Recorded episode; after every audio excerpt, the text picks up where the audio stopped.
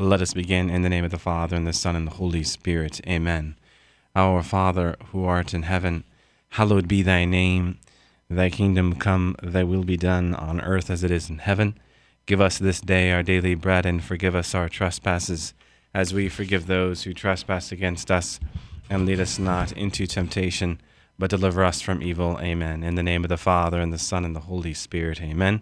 Well, welcome to another edition of Seeds of Truth. This is your host, Joe Holcraft, coming to you from K K X X Studios, Chico Life Radio one oh four point five F M and A M nine thirty. It is good to be with you another Friday evening, reflecting into the scriptures for Sunday. In particular, what we do here on Friday evening is focus in on the gospel, the gospel that comes to us from the Sunday readings. Now, as we do this from one week to the next, reflect into the richness of the gospel, I thought before we engage the gospel text for today, we can take a step back and we can look at what the word itself means, gospel, right? I mean, generally speaking, when we think about the word gospel, we think about that word which means uh, good news, you know, the Evangelion in the Greek, good news. And and as Pope Emeritus uh, Benedict the sixteenth notes in his first volume of Jesus of Nazareth, while that translation sounds attractive, good news, it falls far short of the order of magnitude of what is actually meant by the word Evangelion. This term, uh, Evangelion, actually figures into the vocabulary of the Roman emperors, huh? who understood themselves as lords, saviors, and redeemers of the world. The messages issued by the emperor were messages that imparted, quote-unquote, good news, regardless of whether or not uh, their content was particularly cheerful and pleasant. And as uh, Benedict the sixteenth makes note, the idea was that what comes from the emperor is a saving message, that it is just not a piece of news, but a change of the world for the better. You know, when the evangelists adopt this word and it thereby becomes the generic name for their writings, what they mean to tell us is this: what the emperors who pretended to be gods illegitimately claim actually occurs here, really occurs here. A message endowed with a sense of plenary authority, a message that is not just talk, but reality. In the vocabulary of contemporary linguistic theory, we would say that the Evangelium, the gospel, is not just informative speech, but performative speech. Not just the imparting of information, but action. Efficacious power that enters into the world to save and transform. So when Mark speaks of the gospel of God, he wishes to make a point, and that point is simple. It is not the emperors who can save the world, but God. And it is here that God's word, which is at once word and deed, appears. It is here that what the emperors merely assert, but cannot actually perform, truly takes place. It is the real Lord of the world, the living God, who goes into action. So when we think about the Evangelion, when we think about the good news, what we are then made to see is that it is this transformative action.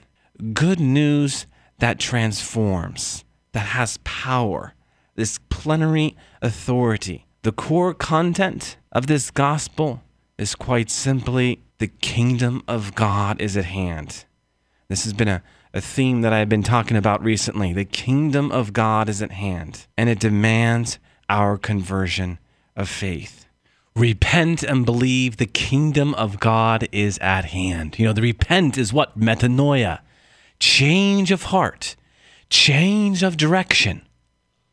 When the gospel has grabbed a hold of you, when it has gripped you, it changes your whole world. It changes the way you think. It changes the way you live. It changes the way you interact. You know if you have been changed by the gospel, if in fact you look at the world around you and you see it differently. You see it in light of Jesus Christ. Repent, metanoia. You've had a change of heart. And in that change of heart, you have found a new direction, a new focus, all of which are Jesus Christ. So, in light of that, let's take up our gospel for this sixth Sunday of Easter, which has us going back into the Gospel of John, chapter fourteen. So if you have your Bibles out there, John chapter fourteen, verses fifteen to twenty-one, the promise of the Holy Spirit. This is verse fifteen and follows. If you love me, you will keep my commandments, and I will ask the Father, and he will give you another counselor to be with you forever, even the Spirit of truth, whom the world cannot receive, because it neither sees him nor knows him. You know him, for he dwells with you and will be in you. I will not leave you desolate. I will come to you. Yet a little while, and the world will see me no more, but you will see me, because I live. You will live also. In that day you will know that I am in my Father, and you in me, and I in you. He who has my commandments and keeps them, he it is who loves me, and he who loves me will be loved by my Father, and I will love him and manifest myself to him. Some beautiful words there from the Gospel of John. You know, here in these verses, we have our Lord teaching, if you love me, you will keep my commandments. A phrase that could be read indicating that in keeping of the commandments, we demonstrate true love for Christ.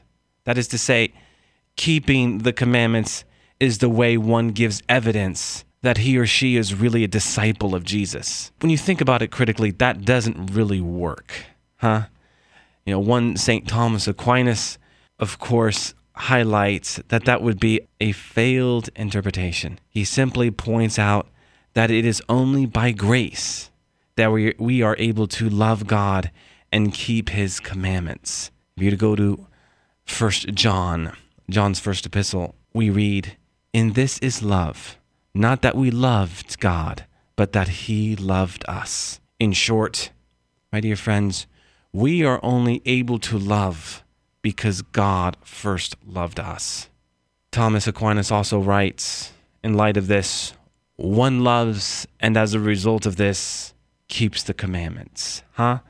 Essentially, what we are made to see is that God's love is what empowers us to love him. So that being said, it was after saying this that Jesus goes on to explain how he will give us the counselor, the Paraclete, the Holy Spirit, that we will not be orphans, but have his assistance. If you were to go back to chapter fourteen, verse eighteen, what does he say? I will not leave you desolate.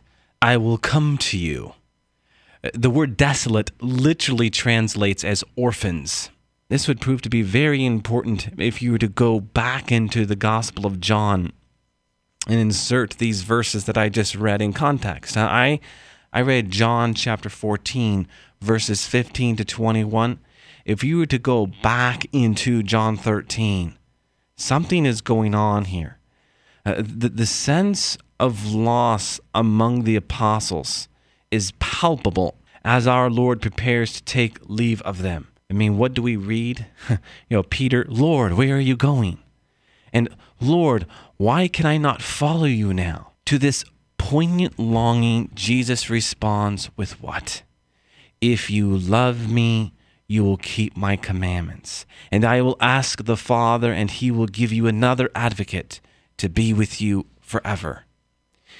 Then Jesus intensifies the new advocate as the Spirit of truth, unknown to the world, but an abiding presence within the disciples. This is not only the foundation of the, uh, the trust from the apostles to Jesus, but the foundation of our trust, right? Is this not the foundation stone that we are called to build our faith upon, let us remember something about faith. Faith is first a gift, a gift unmerited, something given to us by God the Father. It is second in act, and that act is trust. Trust is the most concrete act and virtue of faith. Remember what the word faith means. You know, that wonderful biblical vision of faith. In the Hebrew, you have emunah, right? Faithfulness, firm response. This is what Saint Paul is translating in Romans one five, in Romans sixteen twenty-six, this obedience of faith.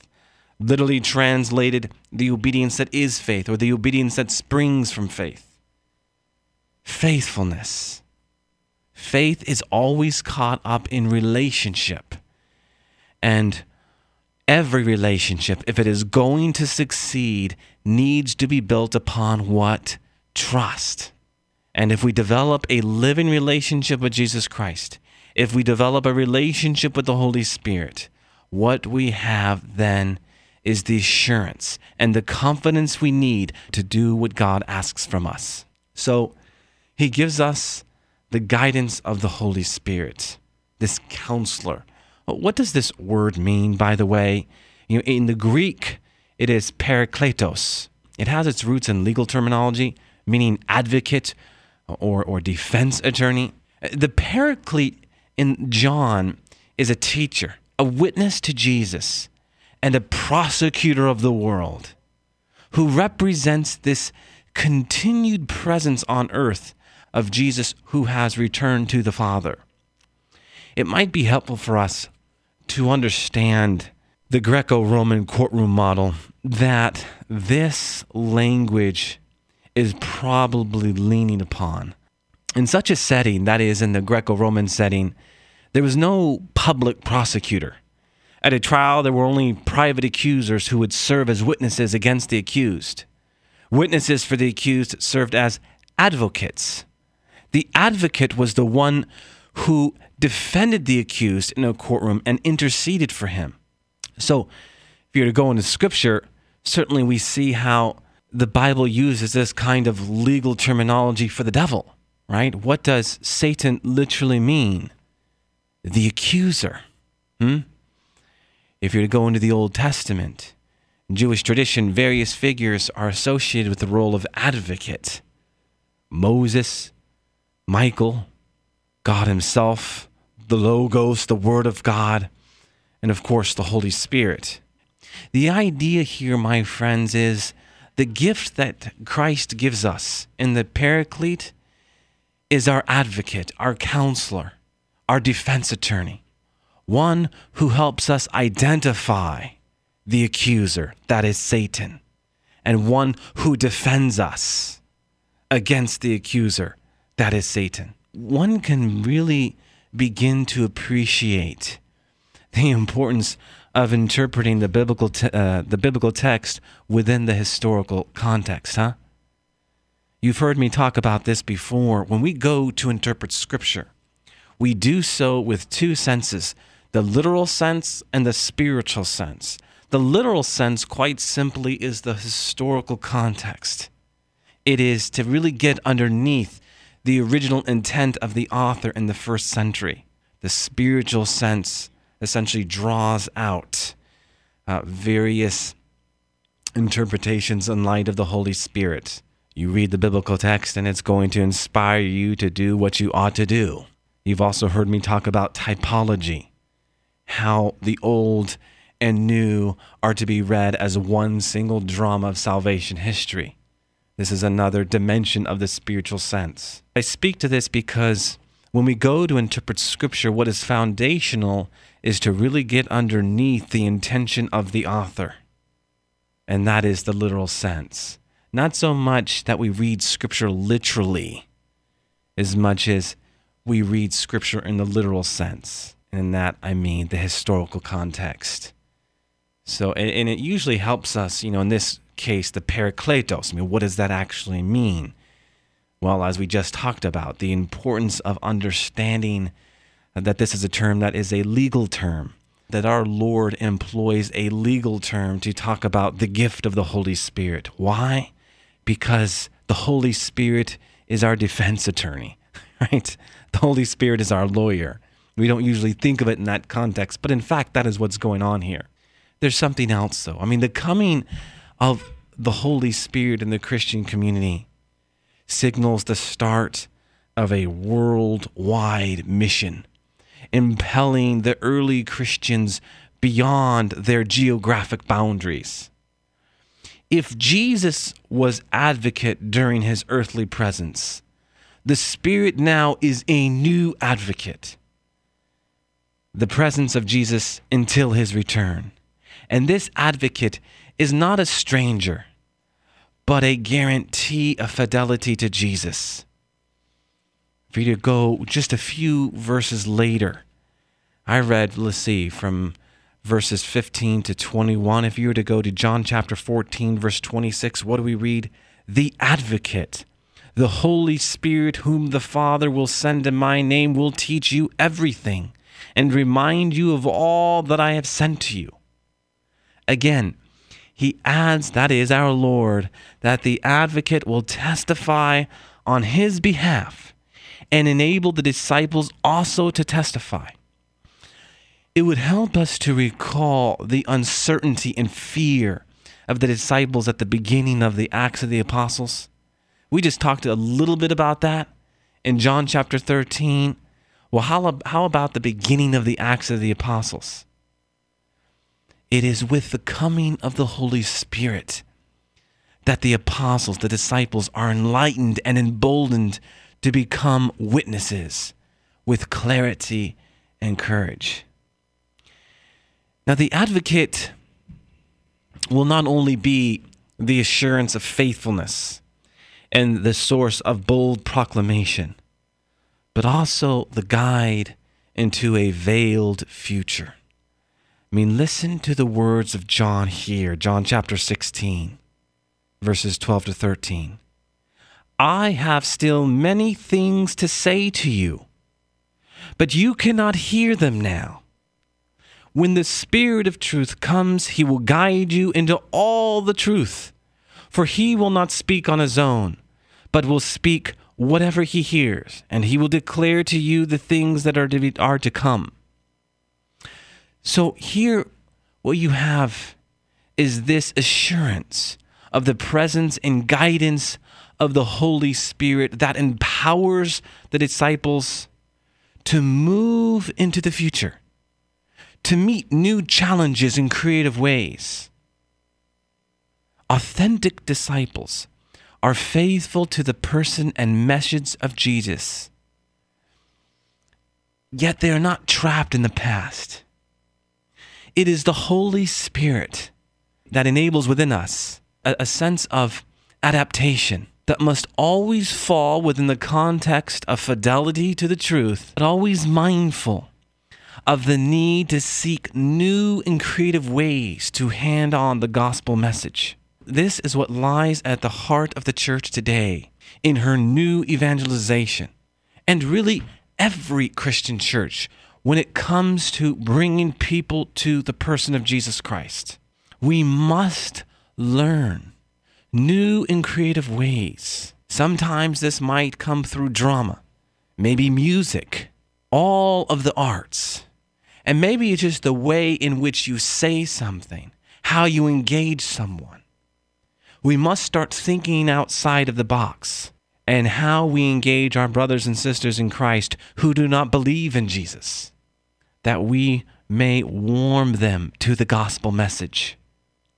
Now, there's another thing here. You know, the new advocate is not a kind of um, proxy sent to replace the absent God.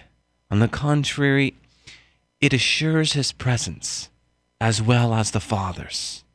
They will come to the one who remains faithful to our Lord's word, and they will dwell with him, not with the others, those who do not love the Lord and do not keep his word. The Paraclete dwells in everyone who loves Jesus and keeps his commandments. And so his presence is not limited by time. The Paraclete is just as present in the modern disciples of Jesus as he was in the first generation. No one should think that Jesus has abandoned his church in our times. You know, we look around us today, the culture of death, which is simply defined by the absence of love, and we say, where is God? If only we had, you know, that gift that they had two thousand years ago. Pentecost, the gift of the Holy Spirit. Well, we do. We do. We have the same gift they had two thousand years ago. Jesus continues to send us the Spirit of truth. And what was that line from verse twenty-six again? We are told in the gospel that the one whom the Father will send will teach us everything and remind us of all that Jesus has said to us. This reminding or calling to memory is beautifully expressed in the Catechism of the Catholic Church as it describes the work of the Holy Spirit. Go to paragraph ten ninety-nine. The Holy Spirit is the Church's living memory. I love that. The church, the Holy Spirit is the church's living memory. The Holy Spirit says what? Behold, I make all things new, each and every day. Behold, I desire to disclose to you the inexhaustible mystery of God. I mean, for all of this discussion on the gift of the Holy Spirit, what is the perikletos? Well, we must remember that in of itself, the essence of the Holy Spirit is the love shared between the Father and the Son. And if you think about this Trinitarian image, what you have then is a beautiful insight into the revelation that is the inexhaustible mystery of God. I love the passage that comes to us from Philippians, it's chapter two, verses six to eleven. In Paul's epistle there to the church of Philippi, he says, you know, Jesus did not deem equality with God something to be grasped, but he emptied himself. He took the form of a slave, and he was obedient unto death, death on a cross. In that series of verses, what you have is a profound insight into the life of the Trinity. And that insight is the nature of love in the life of God, which is utterly sacrificial. The love that is shared between the Father and the Son is agape, the Greek for sacrifice. He pours himself out on the cross because he loves us. And what he reveals to us in that moment is that the gift that he gives us, the Holy Spirit, empowers us to better understand what it means to love sacrificially. Because this is the essence of the gift.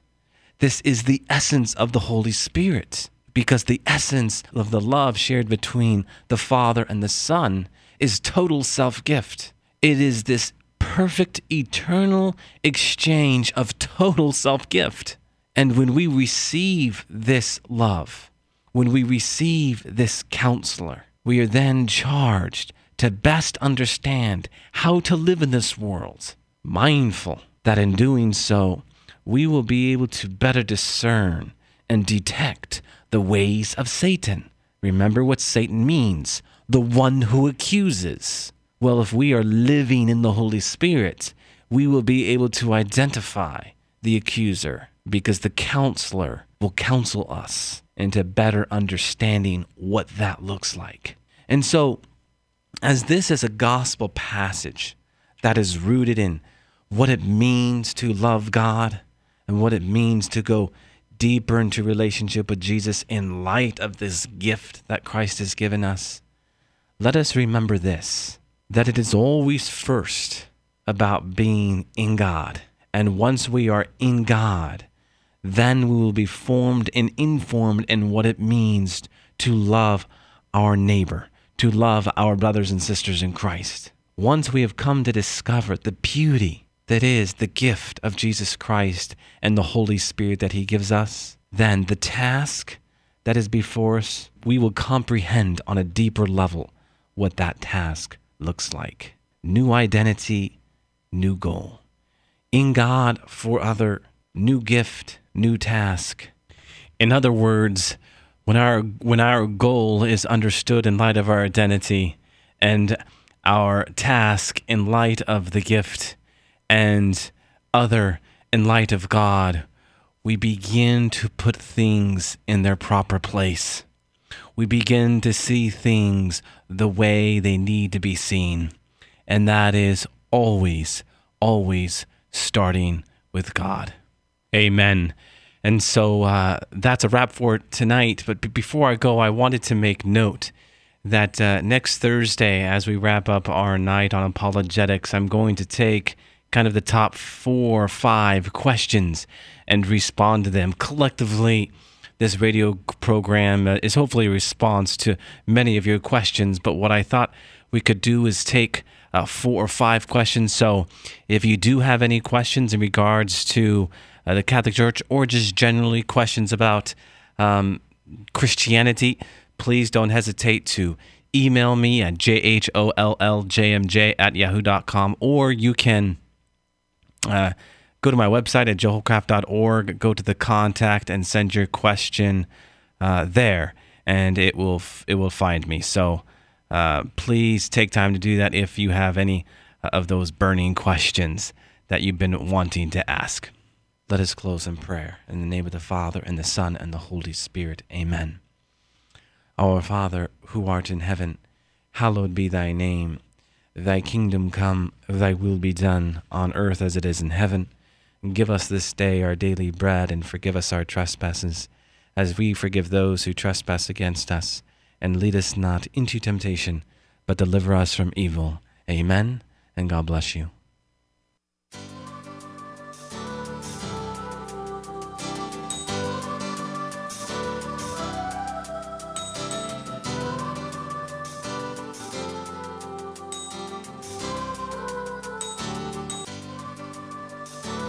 Thanks for listening to Seeds of Truth, heard every evening, Monday through Friday at six thirty p.m. If you'd like to hear this program or find out how you can help support Seeds of Truth, the website is joe holcraft dot org.